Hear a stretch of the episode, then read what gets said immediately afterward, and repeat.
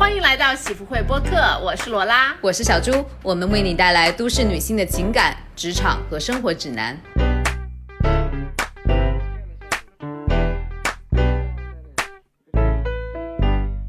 欢迎来到今天喜福会，开心了，今天又有嘉宾来了。对我们现在的嘉宾真的是源源不断塞呢，后面已经跟你说我们已经排了好几个了，喜福会的听众你们请期待吧。我觉得自己的人脉都要用完了，结果 哦，这个结果我的你的好日子才刚刚开始，熹贵对的妃。嗯，今天呢，我们就是要来聊一个就是呃全职妈妈这么一个话题，然后我也是请到了我的好朋友西西，西西 say 个 hi。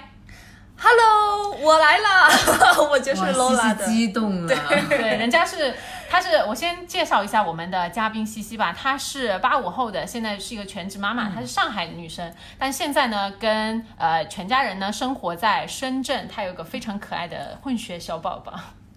现在已经三岁了，呃，西西现在是全职妈妈，但是在她之前呢，她是上海滩各大高级五星级酒店的公关，哦，真的是上海 PR 一姐。是的，酒店 PR 一姐，是是就是也是有几年工作了，起码有七八年了，对吧？天哪，有整整十年哦！哦，有整整十年。然后呃，因为西西她生了宝宝之后嘛，就是自己会呃来管娃，所以呢，就是她就是从一个呃 full time 的公关转成了一个 full time 的 mom。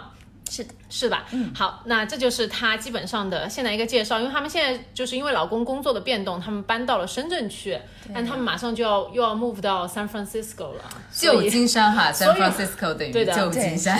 旧金山。我们在西西要搬走之前，就是好不容易把他抓住，然后让他来上一下我们的家呃播客，来聊一下这个话题。嗯，好，呃，对，呃，对，我们还是想了解一下，我们呃，因为我因为我现在知道，其实我们在这个社会啊，对于工作的女性，会对于全职妈妈，其实都还是有很多讨论的。对。所以说西西其实是经历过两个身份的人，然后也做了这个、呃身份的转化。所以说我们还是想从这个角度来多跟西西了解一下她的心路历程，然后你，呃，我们就先开始吧，好吗？好啊好啊，你跟我们讲一下你们你之前工作是什么样的？我觉得酒店公关给我感觉蛮 fancy 的，而且你以前是我们可以说吗？华尔道夫的，对，就是哇上海滩最 fancy 的一个酒店之一了。对对对。那是是我我我不知道哈，因为这个 fancy 酒店我倒不太熟，就是华尔道夫在上海是只有那一家是吗？对对对，外滩的那一家，嗯，对以前的工作会是什么样子？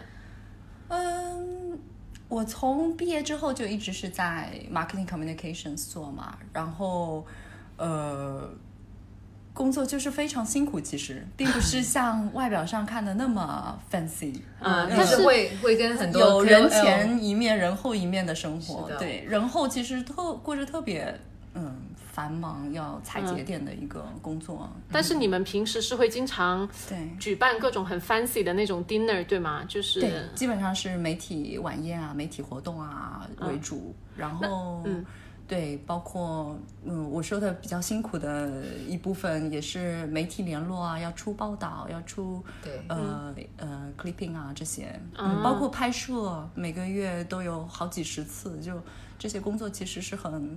呃，反复的一个每个月要重复的一个过程，嗯但是那你以前会特别 enjoy 自己的工作？当然啦，当然哇啦，特别是你身处其中的时候，会觉得哎呀，每天还有一些时段特别烦躁。但其实当你失去了这个工作生活之后，你会觉得当时还挺特别有乐趣，然后现在也特别怀念那个时候的工作状态。但是嗯你的团队大吗？是你带团队呢，还呃是？，对对对，嗯，到有了两三年经验就开始带，呃，最大的时候就我们团队有八个人，但也不是八个人都是我管，就我、我说比较人员比较壮大的那个情况。当然，呃，到了 Waldorf 酒店体量没有这么大，可能四五个人的团队，对。嗯，那以嗯，我觉得也是挺不错、挺大的一个团队了。对啊就是你们有 agency 帮你们吗？还是自全部都是自己来？酒店还是以那个自己呃 cost cost，你们这省种 cost 为主，你们这种五星级酒店都是这样呃内部公关团队能够做掉的，应该不很难外包。对对对，那听上去你之前的工作，就是我觉得你自己也很 enjoy 嘛，因为我觉得之前你也跟我讲到过很多次，因为我才认识西西的时候，那时候她还是在继续就是反正在就在在工作的。嗯，然后后来你才就是生了呃怀了宝宝之后你就没有那个嘛？就是你是怎么样子考虑到想要全职来带孩子的？有没有比较挣扎，就是做决定的过程？还是你一怀孕了你就知道我和老公要来那个？其实，其实也是跟老公之间的一个达成了一个默契吧。就是我我我我我们都认为小孩儿基本应该要自己带，嗯。嗯，各方面的因素。然后我们的原则是，比如说我的收入如果比他高的话，可能甚至会他在家里面带孩子，这个并没有一个呃没有一个定向，但是实际情况就是他收入会高一点，更好一点，所以、所以可能我在家带孩子的嗯这种可能性大一点。对，因为其实我觉得真的还挺特别的，因为不管是我了解到的任何的情况。呃，就是有周围有小孩的朋友，或者是咱们中国人的这个、呃状态，都是有小朋友一基本都不是年轻夫妇自己对对对在带，对就是要么就是呃有保姆，然后在有保姆的基础上，还是家里的上一辈其实是对也会帮手。娃主力一定嗯是的，就是你们是怎么样考虑说一定要自己带，以及你们有家里人或者是保姆在某一个时段有任何的他们接受他们的帮助吗？呃，因为刚刚 Lola 提到，我们家是一个那个呃混中外哎中外中外就是家庭是德国人，所以这个我没介绍。对，所以呃也是跟老公的呃生活背景，包括他长大的背景有一定的关系，他也对我们的这样家庭的形态有很大的影响。嗯。呃，他就是妈妈带到十一岁这样大，然后妈妈再重回重回工作的，呃，这样一个呃背景，呃，对他来说，当然呃有一个特别呃无忧无虑的童年，这样子我这样子的童年的，嗯，呃，这样这样他觉得他这样是对好的，他觉得他那样是最好的。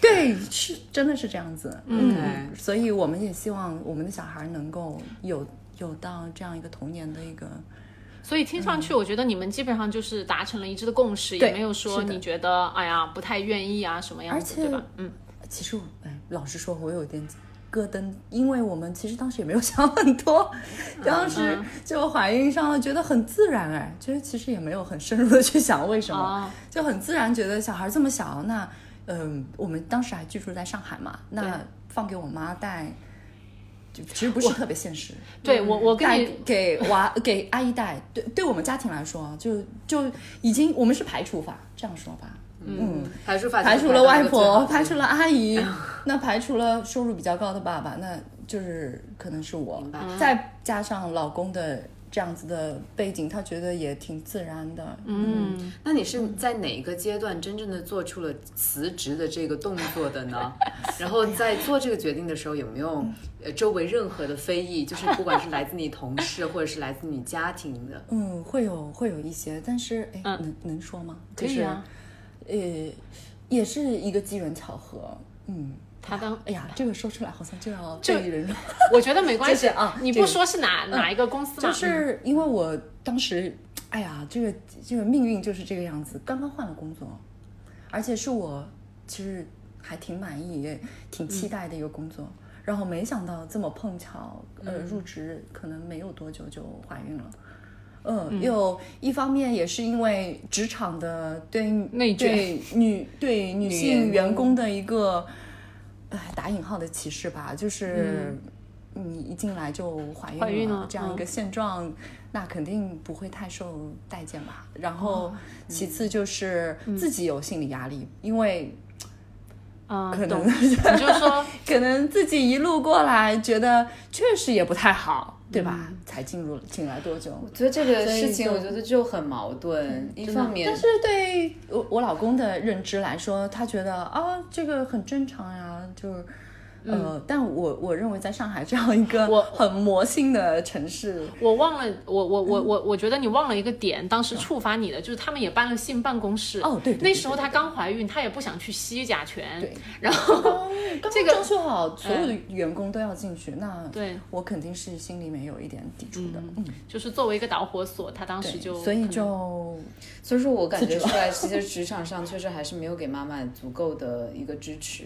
特别是你刚换了了工作，你说你一去两三个月你就怀孕了，然后我觉得 自己心里其实也没底气，就是没有自信了，就嗯，一进来就这样。而且我当时职位，我的那条支线只有我一个人，那对整个团队确实也有很大的影响。嗯，自己心里也会打退堂鼓，也是嗯拖他们后腿了。嗯，哎，所以就机缘巧合就辞职了。嗯。然后你的就是呃家里人，比如说父母啊，他们也觉得，父母是觉得，哎呀，呃，就是一独生子女嘛，呃，就等于说是失业了，变相失业了。那对他们来说，心里面是很慌的。哦，真的吗？当然，你们作为本地人也慌吗？你啊，这个怎么回答？就觉得 啊。就觉得有一份工作，对，在他们的老老观念里面是特别重要的。没错，我觉得，因为他们经历了几轮下岗潮啊什么的，就对他们来说，有一份工作特别重要，不管工作好不好，就是你是一个有单位的人是很重要的。是的，是的，是的。明白，所以说还是，那就是你也是帮他们打消了这么一个。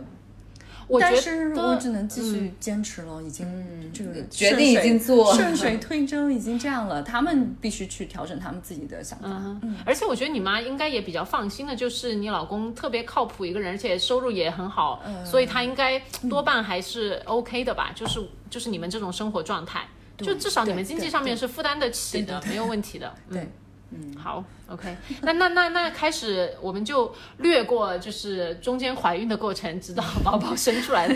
你你前面了好大一个过程的。如果怀孕也能这么轻松，那个我不过我真的是觉得你是我见过的怀孕比较顺畅的人了。哦，我生孩子的那个几小时真的挺顺利的，对，但整个。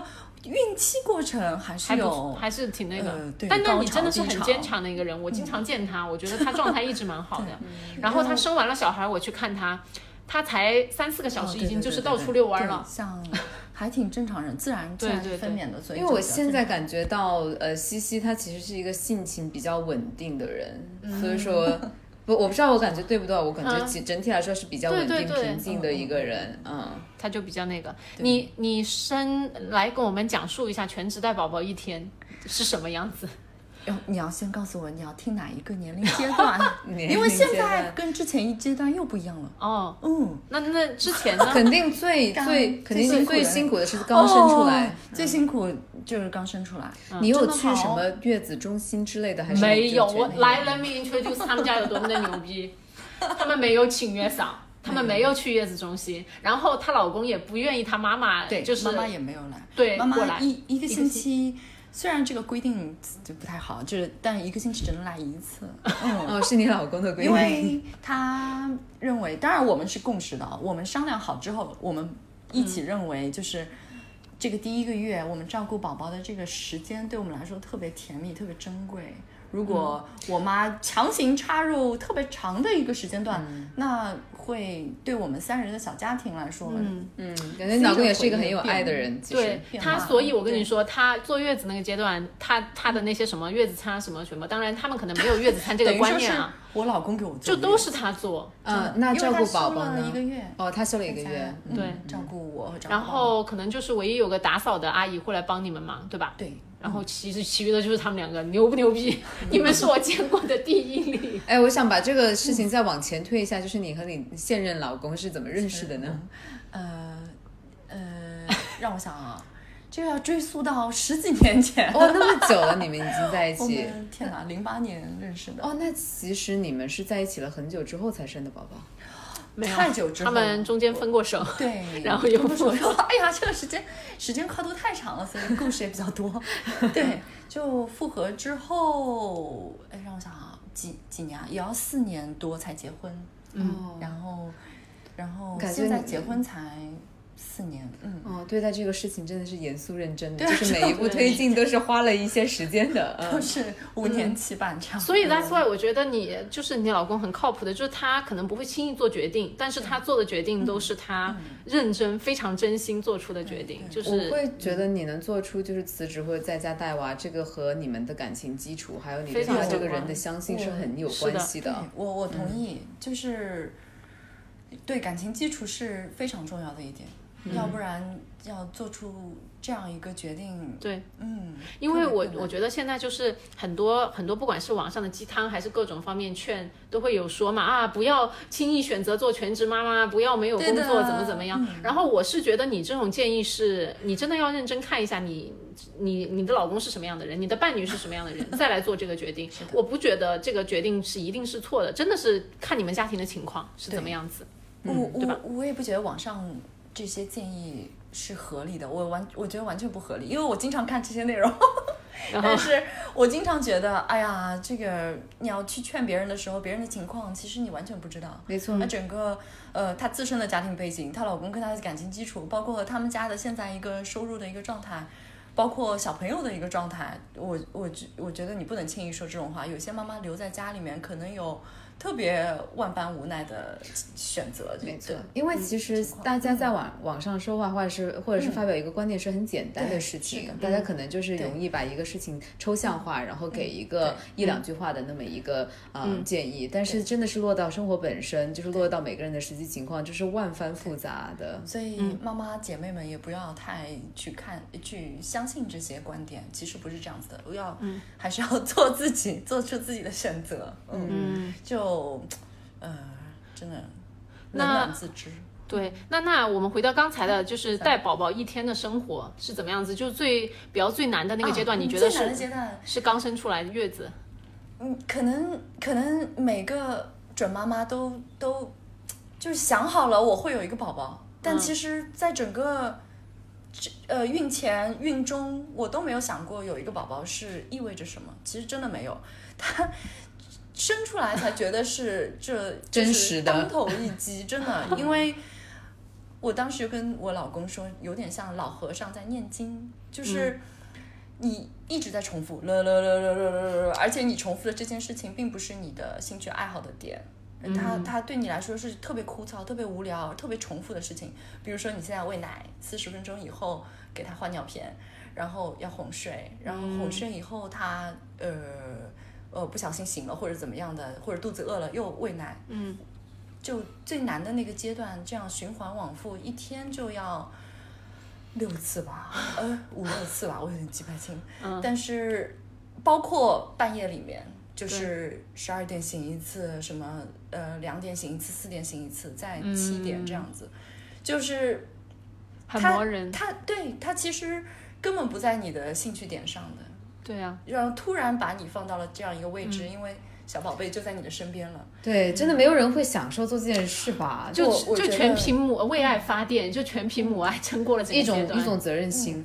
我心态其实还挺差的，就呃包括激素的关系嘛，嗯激素迅速下降，就是心态非常非常差，就觉得哎呀，我真的不想做这件事情，因为我、我产生了恐惧。我现在喂好奶了，我把它哄睡了，我马上开始恐惧，等一下换尿布了，就这样子。的。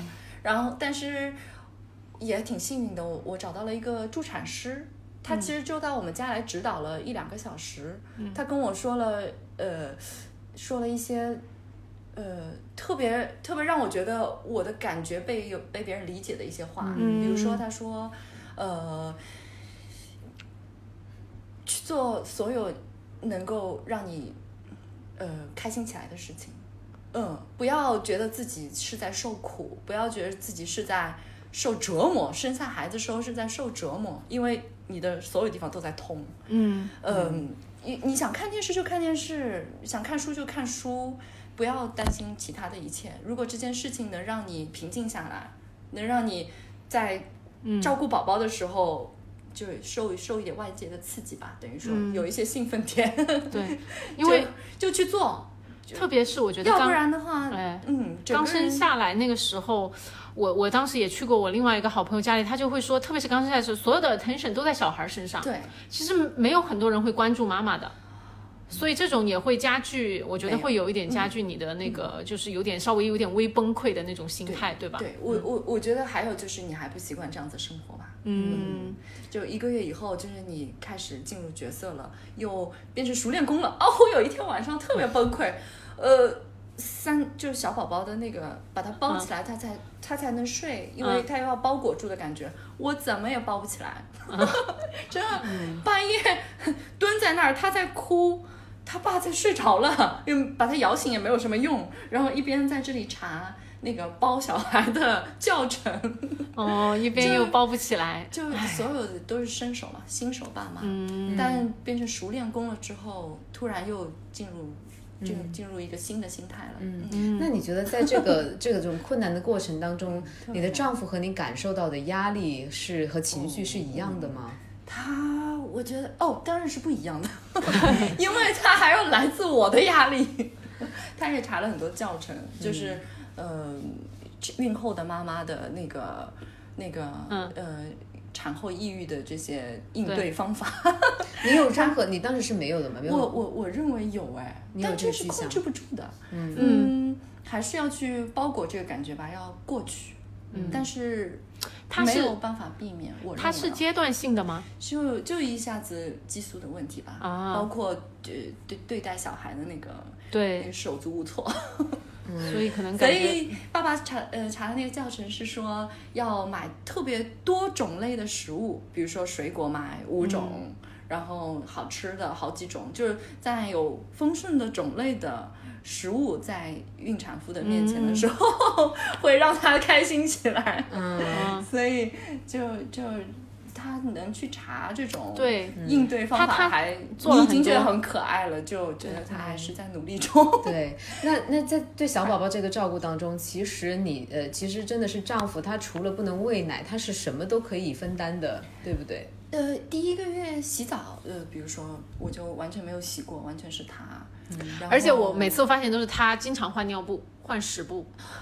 是这样子的，从他他现在已经戒了尿布了。呃，只要有尿布，只要我们外出，都肯定是爸爸换的。嗯，爸爸其实干的呃带小孩的活还挺多的。对，所以就是我觉得你老公给我感觉就是，特别是我们有时候出去玩嘛，他会分担真的蛮多的。就是不管带小孩去上厕所呀，还是什么的，他每次都都是他来他来他来弄。是的，是的，是。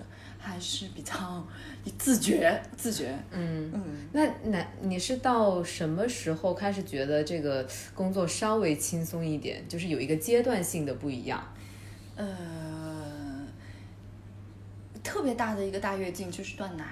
嗯嗯，完全之前脱不了身嘛。你觉得，哎呀，他可能隔四个小时又要吃了，那你就算是出去玩一会儿，也 出到了目的地玩一会儿就要往家回了。嗯，所以我在断奶之前离开他的天数，可能一个手都数不过来。嗯，那有没有可能在公共场合，现在你觉得就是喂奶，你觉得这个可行吗？可行，至少我是这样做的。嗯，呃。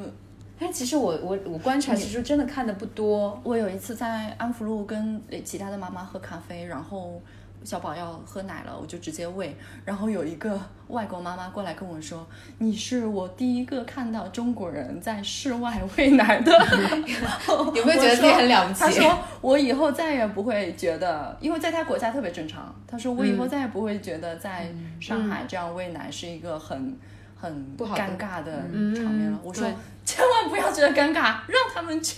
对，而且上海已经很好了。因为这个事情，我觉得，嗯，我我一点都不觉得 shame 或者什么。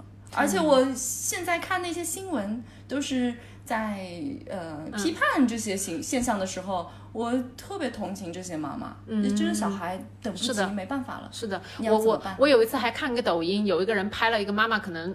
在地铁上面喂奶，他说啊，这个人怎么这样？怎么公共场合这么不注意？这样子，我告诉你，在地铁上要喝就喝了，一点对呀，等不了。是啊，你还能怎么样？我也就喂，就是我真的，至少这是我的观点啊。嗯嗯嗯。但网上有很多不同意的声音，我明白。嗯，但我我经历过，我就觉得小孩当下那一刻真的等不了。对，这我觉得发出这个言论的就是遮一块布了不起，但是我后来在室外我也不遮布哎。但其实没有，其实没有录出来，也说出来很不好意思。就是你有一些方法，就让他喝，然后不录出来这样子。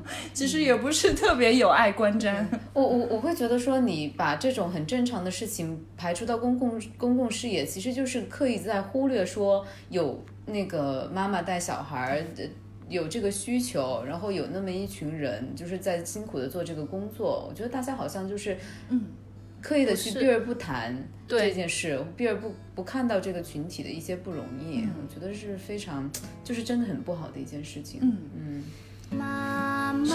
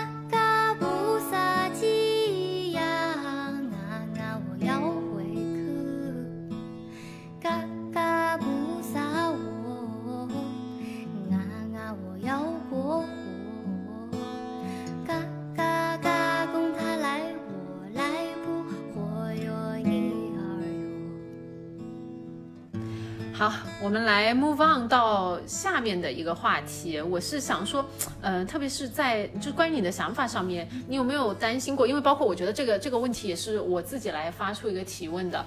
呃，有没有担心过说，如果是全职，比如带小朋友，你会失去有点失去自我的感觉？因为说实话，特别是在他前面的一岁之前，你真的要围绕着他转，没办法。对那个那个那个阶段，小朋友真的需求量很高，这个方面你觉得怎么去权衡这件事情？就是又能够做他的妈妈，又能够做自己，或者是说其实没有一个很好的 balance。嗯，在呃，我要特别嗯，怎么说呢？就是在宝宝特别无助、需要母亲照顾的那个阶段，从零岁到甚至两岁吧，嗯，我我觉得要去找自我确实有一点难。当时我们唯一的方法就是跟爸爸交接班呀，就是交给爸爸。嗯嗯嗯，因为我们呃小宝也没有被其他的呃亲属啊或者阿姨带过，其实我们我们两个脱不了手，就我们之间 互相换班。但爸爸也经常建议，就是一个星期自己出去一次啊，有一点自己的时间，嗯，自己思考一下也好，或者去做一些其他的事情也好，嗯，我觉得，我觉得 balance 其实真的挺难的，就是对，作为他的第一照顾呃 caregiver 的这个人，嗯。第一人，嗯，是要你是需要等待一阵子的。然后在我能够把他送去幼儿园之后，嗯，嗯，突然空出了呃一段时间，每天有六个小时。这段时间必须要利用起来，不然真的会废掉。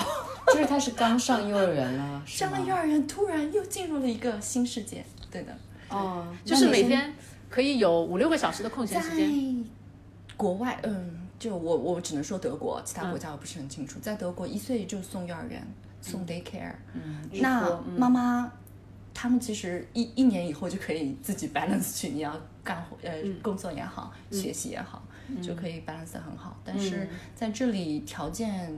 呃，条件还是有限的，因为呃，两岁以前的嗯、托儿所，嗯，费用特别特别高，特别是你信任的那些，可能有一万多啊什么的，这个还是特别大包括我觉得像在比较先进一点的上海吧，就应该也没有那种日托，有日托的服务？有六个月就可以进去，但是嗯学费高达一万六、一万什么，我就觉得哇，不是特别适合那确实我们家，嗯，不是特别适合我们家，有是有选择的，你们已经算是高收入家庭了，都不适合你们家。一万六，嗯，真的谁能送进去？真的国内我觉得这个开销真的太大了，所以真的没有办法。国外就吧很容易，其实是很容易送的，而且教育不是教育质量吧，就是那个环境都已经很好了，好人也很好，所以妈妈解脱出来可以早一点。嗯，因为我觉得现在国内其实做这一行的很多，呃，提供服务的人是不是他们还是不够？一个是量不够大，还有一个还是不够专业。对是的，呃，这种负面新闻也太多，大家也没有信心。你这么早送，对，呃，家人也不舍得，像等于说，嗯嗯，但国外都好好舍得呀，六个月就送。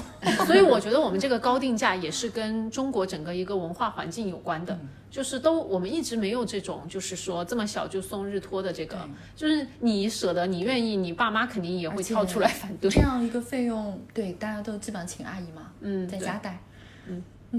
那呃，就是你们你们当时，我我觉得真的你们工作量真的听上去很大哎，当时到底是怎么考虑的？就是没有担心过吗？就是觉得说，因为一切我感觉都是你跟你老公两个人自己来，就觉得还 OK，可以 handle 得住。还是觉得说先做了再说吧。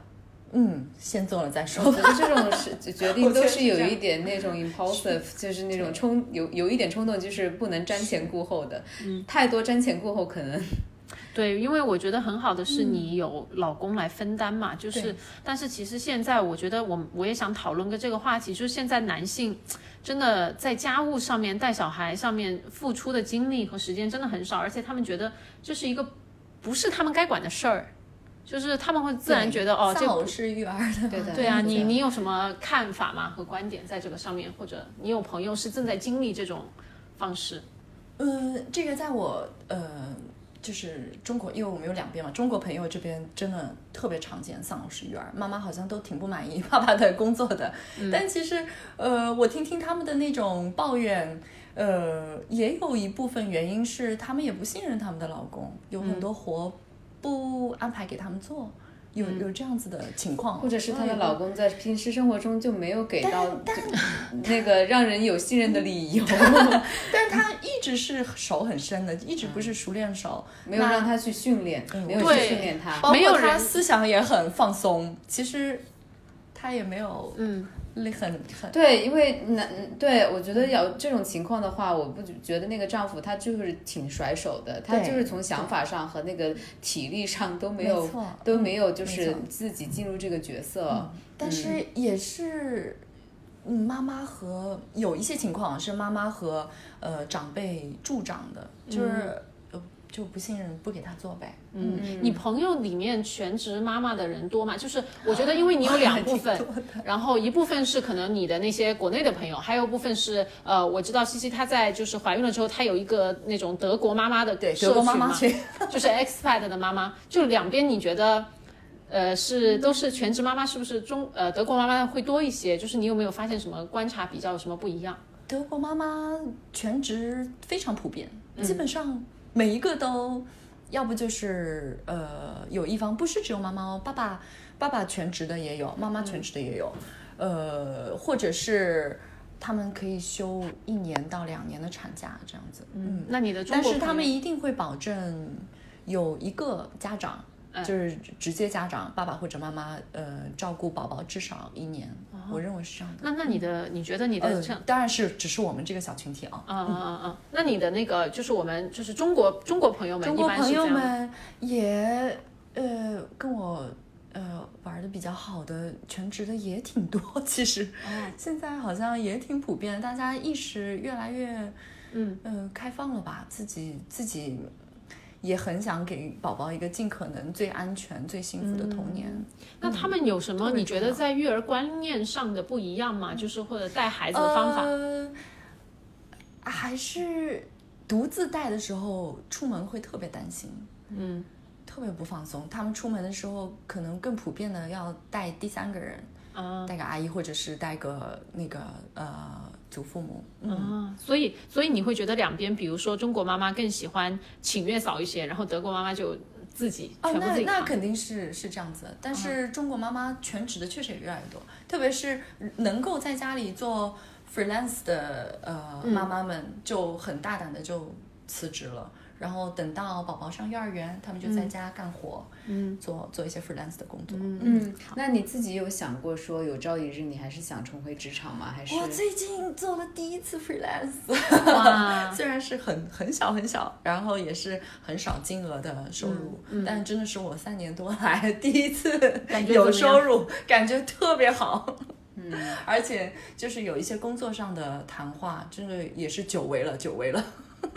还是说现在只会说妈妈经了。嗯，那你那你现在你觉得以后你职业的方向，你觉得还是可能 freelance 会比较现实，还是你想回到就是工作场合，所谓的就是和一群人共事？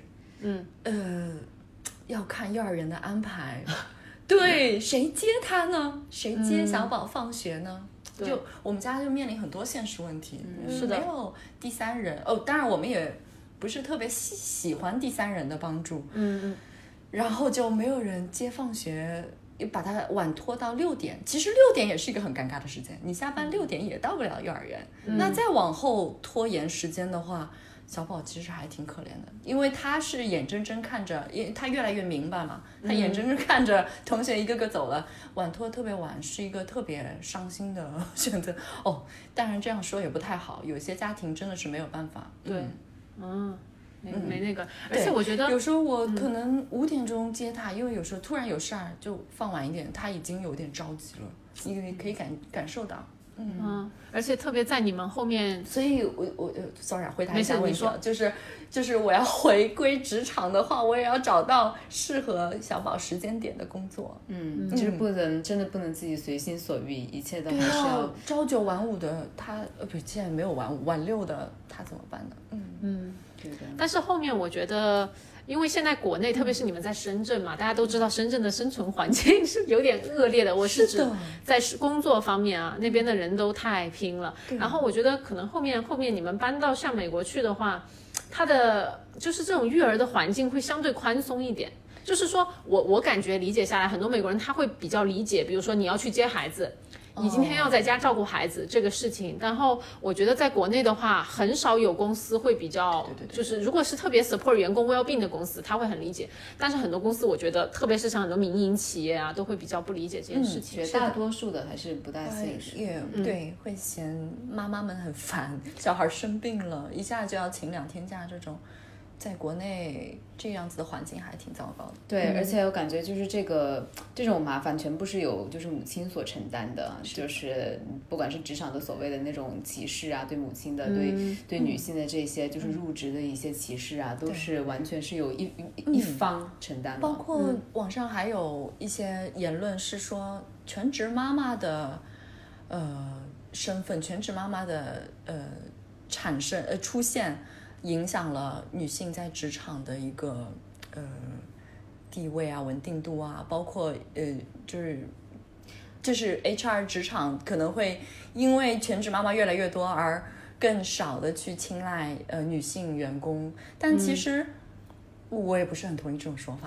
他们还国家鼓励三胎了，嗯，大家要去怪谁呢？现在二胎妈妈可能也接下来受到了歧视。嗯，对，这个是，嗯，这就是你是一个普遍问题，就不能责怪任何一个身份。是的你你说到这个，我想问一下你身边有那种比如说带娃了一两年的，然后再回去上班的人好上的吗？就是包括是说，是不是那种如果说他只是请假了一年回去还还比较好，至少这个公司还没有开除你嘛？哎，你这个问题问得太好了，好像没有哎，好像就是呃，产假休完本来就有工作的嘛，产假休完就回去，就是做呃，就是在职妈妈，嗯，好像是停下来了，再短期回去就不大现实了，是吧？是吧？特别难哦，我好像没有，真的没有朋友是这样子好。像脱离了工作那个环境，你要是再想进去的话，我觉得，嗯，我公司遇到过一个，就包括就是说，即使啊，像呃，我之前有有一个经历，就是说，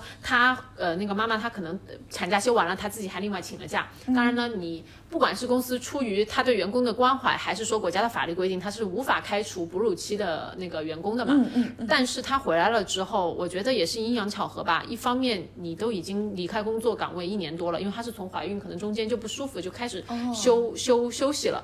然后你回去之后，不管是说公司出于说，哎，你都已经一年多没有上班了，可能很多东西都不太 trust 你去做，或者是说他这一年半对一个公司来说是会有翻天覆地的变化的。比如说，当时遇到情况就是公司的领导班子全部换了，那他的职位的 scope 也换了。嗯所以其实我遇到过的这种情况，就是比如说他回来了没有多久，就公司就把他辞退了，嗯啊、还是给了补偿金的。但是不得不说，其实像这种，我我当然不知道他后面会怎么样啊，我跟这个朋友也不太熟，但是我就是觉得，其实这种他后面再去找工作，应该我也觉得挺困难的，因为他马上就会被 challenge 到你生孩子这件事情。是，嗯嗯，而且而且不仅仅说后面有生孩子的可能，还有是你，特别是在孩子在小的时候，任何一个公司他还是会直接去想你应该是最主要的那个付出，就是 caregiver，你还是会在嗯，就是工作不是你的优先级，特别是在一些比较。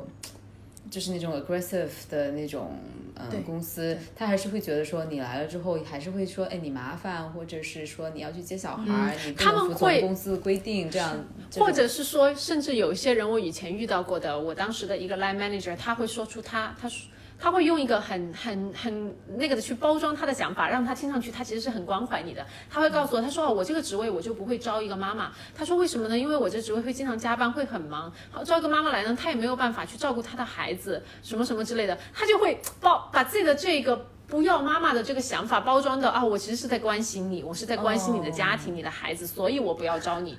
就我现在想起来，我觉得这种想法就是，感觉好像自己很圣母哦，其实我觉得很过分的这种想法，是非常的那个歧视妈妈。嗯，他应该放在自己的心里，这种说出来就政治不正确。对他可能他反而还觉得自己的这个想法非常非常的那个非常好，非常伟大。哦天哪！嗯，嗯你有不太不是太友好，国内的，特别是在上海这种一线城市，嗯，还挺难的。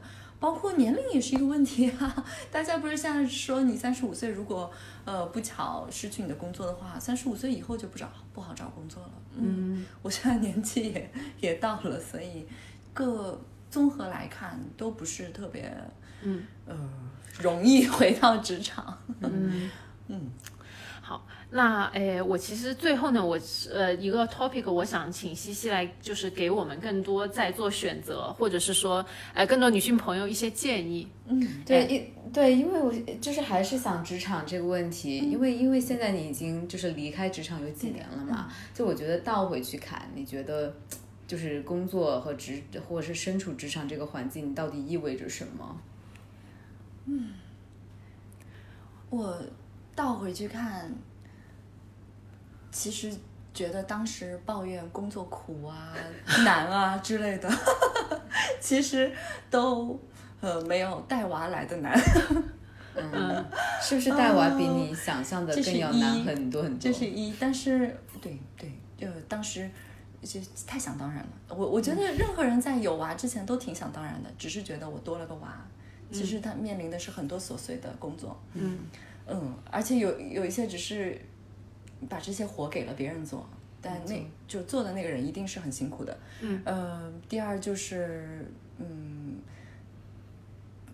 其实再深刻的想一下，离开自己的工作会不会呃不值得或者什么？其实也并没有。就以妈妈的角度来说，因为全职妈妈也是我现在的工作，因呃其实是非常值得的，因为我当时的工作也不是在拯救世界的一个工作，我是做 marketing 做 PR，其实还挺。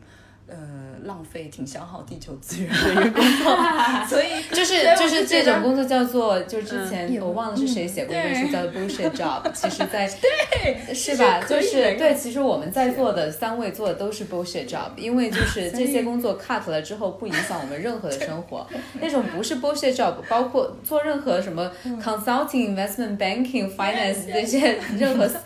但是真正的大街上的清洁工，然后收垃圾的，然后开车的这些，对，嗯。这些才是社会需要就是仔细想想就觉得，呃，跟自己儿子的童年的质量相比，这我之前做的工作不值一提。嗯，我觉得你真的是你，你是一个非常心非常广的一个人。对，真的，因为你对孩子的那个 Big heart，嗯，对，真的非我我，但是我我觉得不止不得不说，真的确实是每一个妈妈都不一样。然后我也遇到过好多妈妈，就是他们真的蛮蛮那个的，就是孩子给阿姨带嘛，然后他们自己就。反正就真的很不一样，就是你知道我观察发现了一个什么事吗，亲爱的？就是我发现哦，那些我的朋友，至少是我的朋友是这样，如果他们是给保姆全职带的，然后他们自己平时也要上班啊，经常出差的那种，他们的头像就是他们自己。那种一般自己带娃的人，他们头像就是自己和宝宝，或者是宝宝。有道理，有道理，有道理。嗯，就是你的，就是你精力投啊投入到哪个地方是看得出来的。对对对。忍不住放我们的合照。嗯，对，真的忍不住，嗯，呃，但是现在如果说我觉得回到就是要不要做全职妈妈这一件事情，呃，你有你觉得说如果说呃要一个要选择做全职带娃的一个人，他需要准心理怎么样子准备好？他们家庭需要具备什么样的条件？就比较客观的来讲的话，对明白明白。我觉得有几个层面哦，一个就是你跟你老公的感情，嗯，我觉得感情特别薄弱，比如说闪婚啊，包括嗯呃，哎呀。哎，这样说也不好，这样也是贴标签哦。就是，呃，如果两个人感情不是特别坚固的话，嗯嗯，其实后面的那些琐碎的事情是特别非常哎。摧毁你们的家庭的一个稳定性的。对，包括呃，就哎呀，说吧，就是在、呃如果双方感情特别稳固的话，那呃一方一方没有了收入，等于说是没有了一个社会地位之后，嗯。不会受到另一方家庭的一些白眼啊、歧视啊，对我。我觉得我是很现实对非常现实，我觉得这就是为什么之前那么多鸡汤嘛都说啊，女人千万不要选择全职带娃，女人千万要有自己的收入。也是的，因为你一旦没有了，你就会遭到呃老公或者是甚至他家里面的人的各种 judgment。我觉得人人各式各样的嘛，我觉得嗯嗯还是你最了解你自己的老公。你觉得你老公在你全职之后会有怎样的变化啊？包括呃，就是就嗯有很多社会问题嘛，什么什么什么小三啊之类的。哎，这个说的有有点远，但是、嗯呃，你要看你你你对你的老公的了解程度，包括你们的感情嗯的呃稳固程度。嗯，那物质第或者二就是，嗯当然收入，当然如果我们家都揭不开锅了，我是绝对不会选择 全全职的，这是这是没有可能性的。所以我觉得得这个是很重要的一个原因。为什么就是国外的全职妈妈比中国的多？因为中国，你你说他一个男的他付不起家庭，就是大家还是收入不够嘛。对，而且嗯说，特别是在上海，我觉得很多外地人嘛，但上海的外地人来买了房子，又不像可能本地人有一些自己本来就有房，或者是甚至有拆迁的房子。对那如果你一旦开始还房贷还，房贷呀，男女这个事情啊就非常难办了。是的，是的，是的，所以就嗯。嗯很难很难做出这样的决定。嗯，我真的，我觉得我身边的像你是我唯一一个的全职妈妈的朋友，我身边的要么就是那种就是潇洒型的妈妈，可能他们就是说不不不不是全呃自己经常会那个，要么真的就是那种，我觉得我好多外地的朋友都是哎，都是让自己的父母过来帮忙的。就可能一方面他们也有经济上面的一个原因，还有一方面可能也是因为出于自己就是不愿意不太信任保姆，对都有。我我只是觉得在这里可以呼吁一下，没有哪种方法是最好的，因为我曾经呃被就是别人问过啊，你以后打算怎么样？我说我觉得我以后可能请个保姆吧。他说啊，你真的放心保姆吗？因为他们家自己是他的父母在带。啊，然后我说那我妈还要玩呢，那我凭什么要她过来给我做免费劳动力对呢？对，就是，所以我我真的觉得。我觉得你不要去评判别人家的一个做法，对对对适合自己的才是最好的。对对对，没错。嗯，然后还有一个我们想聊的问题就是，嗯，你现在就是我们还是一个归呃，就是回溯的那么一个过程，就是嗯，在你的这些决定当中，还有经历的这几年，就是如果让你再走一遍的话，你觉得有一些哪一些事情你可以做得更好，或者是哪一些决定你会有所不同？嗯给我们的全职妈妈一些建议。嗯嗯，呃，老实说，哎呀，可能跟我本人性格有点关系。就是老实说，我可能还是会选择自己带娃。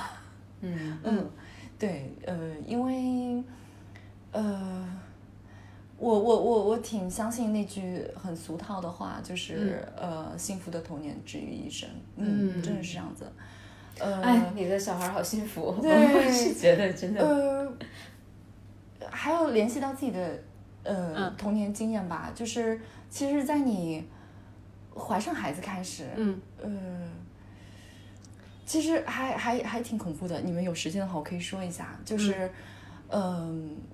情绪，我也不知道是不是因为激素，还是因为自己的问题，情绪还挺低落的。嗯，呃，在工作的十年里面，你每天都很忙，你根本就不会想到一些以前的回忆，其实真很少。你已经差不多把一些不好的回忆全都忘光了。嗯嗯，但是有了小孩之后，你每天都在想小孩的事，他几乎是把你的呃过去撕碎了，就是撕碎了放在你面前，你就觉得哎呀，我现在这么爱这么我的孩子，为什么以前我的经验是这样子的？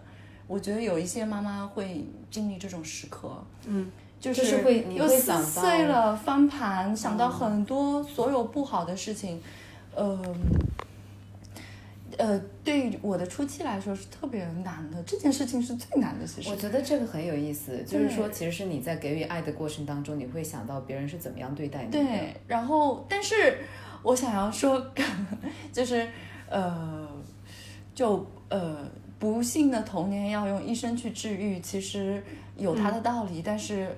呃，大家现在都最流行说原生家庭、原生家庭的问题。嗯嗯呃，我我觉得人是发展的人，其实你自己可以把这些撕碎的东西再缝补好了。就就是可能以前只是逃避，呃，工作太忙了不去想，但是我觉得儿子在我这里反而让让我的想法还有心理活动嗯得到了很大的治愈和进步，真的。说 出来有点夸张，嗯但是他的小童年反而也是对我的人生有了一个很美好的一个提升，真的。嗯，包括，嗯嗯呃，哎，我想说什么？就是，呃呃，就是我现在是别人的原生家庭，嗯嗯，就是这么很简单的一个道理。呃，那他在我这里肯定是被呃保护的好一点，更安全一点，然后嗯、也不会嗯、受到很多冷冷漠的对待啊，或者是很多伤害，这个是我们能尽量做到的，对不对？嗯嗯。所以我们是希望能够做好原生家庭，所以也是为什么我再来一次还是会自己带，嗯。嗯，所以说我觉得这个就是很好的一个，因为一般都会有两个极端嘛。有些时候原生家庭不好的，或者是小时候受到冷漠很多的，他会用同样的方式来对待自己的小孩，就是 有一个 karma，就是有的。感觉会把这种不好的事情延续下去。就算他是知道，对，就算是知道他是不好的，但是他没有办法控制，嗯。就是他不喜欢父母的部分，但是很多的也是自己长出来了，然后也会影响到自己的小孩。所以。有时候我觉得真的啊、我们有时候比如说在讲，我以后长大了绝对不会变成你这样的妈，结果好像你又变成了你妈，我觉得就是这么一个感觉。嗯，要、要经常去想一想育儿的事情，然后要控制一下。嗯我觉得我老公比较轻松自如一点，而且他他其实还挺善于育儿的，也是跟他特别松散、特别自如的童年有点关系。我希望我儿子能走那条路线。嗯，他总体来说是一个活得特相对轻巧，然后不是很惧怕困难的对，人。真的嗯真的，是我我觉得是的。我觉得包括现在我看我老公也是一样的，因为他们家四个孩子嘛，他妈妈也是就是呃全职带他。当然，他们四个小孩不可能没有请人，就有人会来帮他们家务。但是他跟我说，他妈是带孩子的工作一定自己来，其他的家里面什么做饭什么的，他们可以交给别人做。但是带孩子说好了，就是他们夫妻两个人自己做。嗯，然后所以其实我现在真的是看他们，呃，包括他其他的兄弟姐妹现在有孩子了嘛，他们带孩子的方式和他们这四个人，我真的是觉得跟我是不一样的。刚才西西到我家里来，她看到我老公小时候的一张照片，他说 他们童年的笑跟我们的童年的笑是不一样的。Oh, no 对我小时候就没有这样子的这么灿烂阳光的笑容，嗯，可能还是害怕啊、紧张啊这种情绪多一点。对。嗯，我已经有点不记得我 小时候什么样子。哦其实我我我觉得我小时候没有那么轻轻巧轻松的，我也不是那种对。但是我觉得肯定跟我们的课业压力有关。对各方面哦，还有包括老一辈、上一辈的观点吧。对，上一辈跟现在的观点也不一样。因为我觉得本来中国家庭就是很少有那种乐天。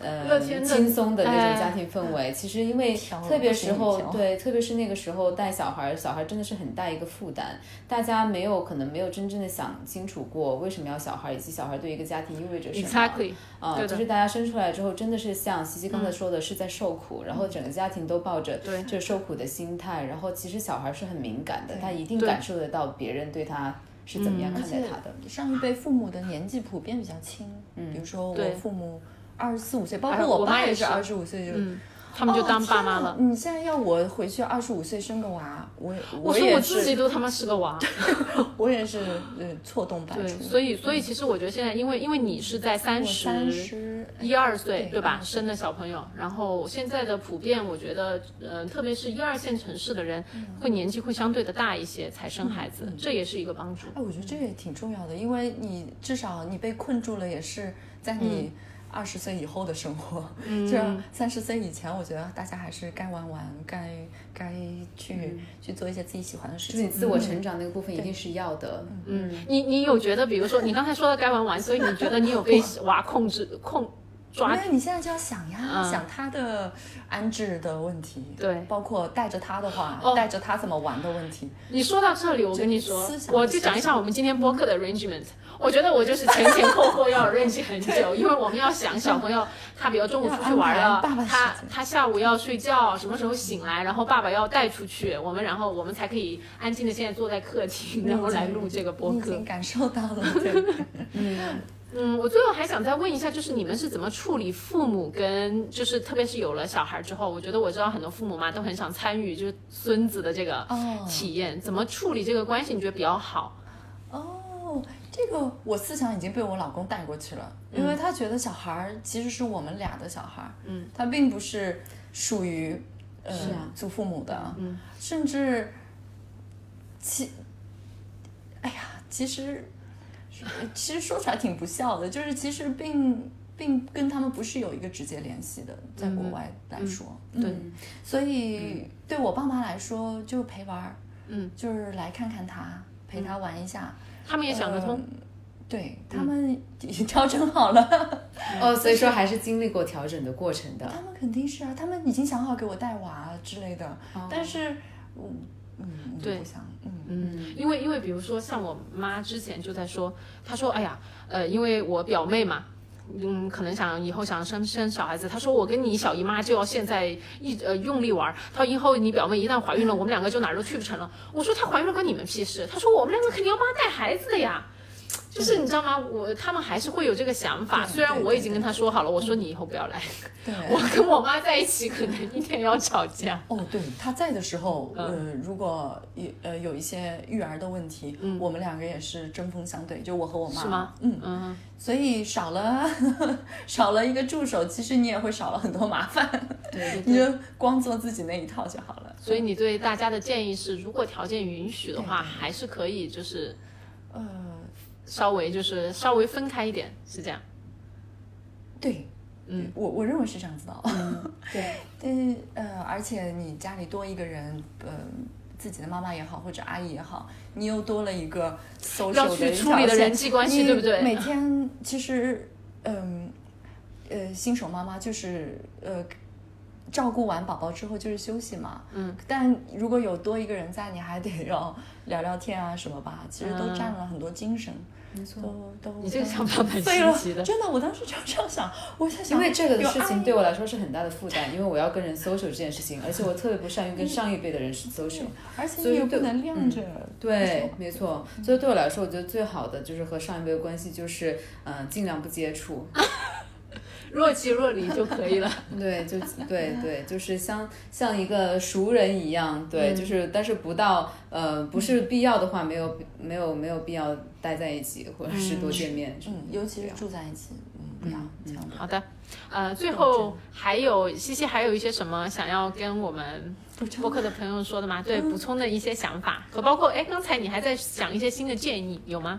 呃就是对大家的一些 出来了，就是还是，呃，因为我我我觉得我的个例真的只能代表我自己，就是各个家庭还是自己选择，而且不要被呃网上的很多言论去主导，这这些言论都是。呃，都是大家的主观主观言论，嗯，对。不要去被带进去，而且也不要有内心很多焦虑啊、纠结啊，还有呃自卑啊，尤其不要自卑。我觉得作为第一看护人，呃，不管这个第一看护人是谁啊，这个人都值挺值得尊敬的。嗯，包括在职场的妈妈，我觉得也我我我想一想，我也觉得很了不起。呃，七点多到家，可能每天跟小孩在一起的时间只有两个小时，其实我也挺敬佩他们的。呃，对我来说有点短。呃，对对，而且又舍不得，你白天其实也看不到他，也呃也有点舍不得，所以我也很敬佩所有的妈妈。respect respect。respect respect。对，所以说我，所以说，我觉得我我长大了之后，我觉得说就是，嗯，我们在街上能看到那些女性，就是生育过、带过小孩的，我觉得她们都好了不起。我觉得是我以前没有想过的，说没有想过其实每个人背后都有很多故事可以分享。是的对我觉得二十几岁的人是无法体会的，我是慢慢的我跟你们是平行世界的。对，步入了三十了之后，我才会觉得说，更多的对各种妈妈的理解和对他们的一个尊尊重会会上升。对，对，不要随意给别人人生建议，也 不要随意对人家的人生有评价，就是整个呃情况都不一样。嗯，有些决定是真的没有办法。嗯，我觉得真的是很好的一个总结和升华，对今天的喜福会，嗯。嗯，好，对我们喜福会一直像姐妹一样支持着各位听众朋友们。嗯好，好的，谢谢谢谢谢谢非常感谢分享。会友们，谢谢收听今天的喜福会，摩登女性的精神姐妹。你可以在喜马拉雅、小宇宙、网易云和 Apple Podcast 找到我们。下次见，拜拜。